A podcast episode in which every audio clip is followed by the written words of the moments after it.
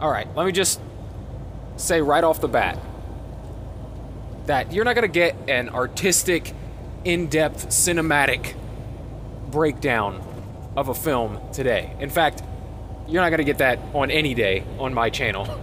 Uh, but what you will get is my honest assessment of something I recently sat down to watch. And this week, my wife and I took our daughter to see The Bad Guys. Now, let me just give you a little little background here. So, my daughter has been looking forward to this movie for months. She heard that there was going to be a movie.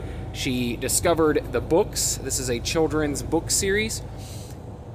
Uh, she flies through these books, and they're actually she's eight years old, and while these are probably for most eight year olds, my daughter actually is a little more advanced in her reading level, but she still she loves these books because of the characters. She loves them so much, and when she heard that there was going to be a movie, she's thrilled, right? So we've had it on the calendar, you know, counting down the days. It was a really big deal.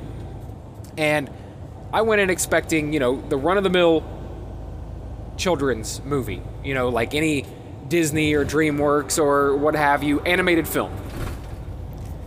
And I will tell you, I was absolutely surprised and thoroughly entertained by this film. It was completely unexpected. Like I said, I went in just expecting another kids movie. You know, I've seen them all. Uh, we watch all of them over and over again in the theaters, on Disney Plus, um, on the streaming services, on DVD. Uh, we we watch these films so much, and some of them are really fantastic, and I think that they don't get the recognition that they they deserve in terms of like storytelling and filmmaking. But that's coming from a guy who thinks, you know, the Marvel Cinematic Universe is, is one of the greatest elements of storytelling in the modern age. But so take it with a grain of salt.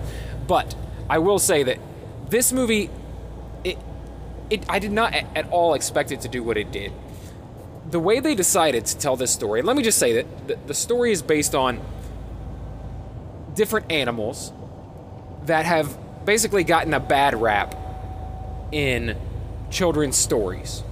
You know, the icky animals, the scary animals, the big bad wolf, you know, what have you, the spider. Okay, so these these characters are, um, for example, the like one of the main characters is a wolf, uh, and another is a spider, another is um, what is he, a stingray, and a snake, right? These are these are the the unlovable characters, and so you know that's why this book series is called the bad guys. And what they do is they they, they do crimes basically. They they pull off capers. Well the way this film decided to do this was really clever. They basically took elements from every great heist film you've ever seen you know all the great ones uh, but I, I, you know everything from like the italian job to um, um, you know classics um, I don't know. I'm, I'm blanking right now. But what it took most from, more than, oh, I was thinking of Reservoir Dogs. It reminded me a lot of Reservoir Dogs in the beginning. Very Tarantino esque with the way they do this walk and talk and conversation and quick banter and the way they have conversations that have nothing to do with the plot. Really enjoyed that, like I said, Tarantino esque element to the film. Um, can't tell I'm a huge fan of, of Tarantino's work. But anyway, more than anything, it pulled from the Ocean's 11 franchise. They even make little references to George Clooney in the film, just to just kind of like hammer it home in case you were wondering what you were watching. Um, but they do such a good job at, bringing in these exciting action, um, fast-paced elements that, that you know, it's in every great heist movie. Like you see, oh, this every member of the team has a part to play, and if they don't pull it off just right, uh, things things won't fall into place to to pull the caper off.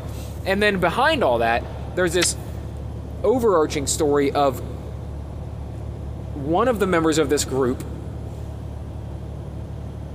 realizing or recognizing for the first time how good it feels to do something good and be recognized as a good guy And he so so he starts to battle with this like, do I want to be like they revel in the fact that they're the bad guys, right? But you can kind of see that there's there's there's a little something behind that, where it's like they're basically doing it reluctantly. They, they they have no other choice. They've been seen as the bad guy forever, and everyone's always going to see them as a villain. So what they do is they embrace it and they act like they love it, and and they perhaps they do to a certain extent. They love being the notorious bad guys. They pull off bank robberies and jewel heists and all these you know stealing art from galleries, and it's fantastic. Like I said, Italian Job, Ocean's Eleven, um, Reservoir Dogs. It, it has it all, but in a kid-friendly way but it's still enough of an adult story and adult storytelling that it's amazing for all ages. And yeah, I can't say enough about it, man. It really it really did catch me off guard. It was a cute movie. My daughter loved it, but also my wife and I loved it as well. And uh, you know, for me who's like really into like action uh, drama, heist stuff. My wife, I don't know, she might be into some of it, but you know, I love all that stuff action, uh, superheroes, um, and, and I really love the heist stuff, right? Spy thrillers and, and stuff like that. And, and this had all the elements of like all the greatest heist movies I've ever seen, and all put into a you know a family friendly film that everyone can enjoy. I, I just can't say enough about it, and well, definitely this is going to be one that we're going to be revisiting when it's out on streaming, probably over and over again. Um, I love the characters. I especially loved the snake um, the wolf is kind of the main character in the story, but I really love the snake in this story. He's, he's a trip. Um, anyway, I don't have a whole lot more to say about it except for that if you were thinking about seeing this or taking your kids to see it, um, don't think any longer. Just go do it because it really is one of those fantastic films that that isn't just for kids. Everybody can enjoy it, and you know, even if you weren't watching it with your kids, I feel like you would enjoy it. So yeah, go check it out. The Bad Guys. It's in theaters now. Just came out Friday. Uh, we were there the day it dropped. Like, really big deal for the family, right? But I was not expecting for it to be that big of a deal to me as well. All right, if you enjoy videos or podcasts like this where I review movies and talk about entertainment and pop culture, then please subscribe to the channel or uh, favorite or follow the podcast. And um, like the video, share it with people who might be interested in a review of this film. And yeah, if you decide to stick around and subscribe to the channel or favorite or follow the podcast, then I will likely talk to you again tomorrow. Thanks.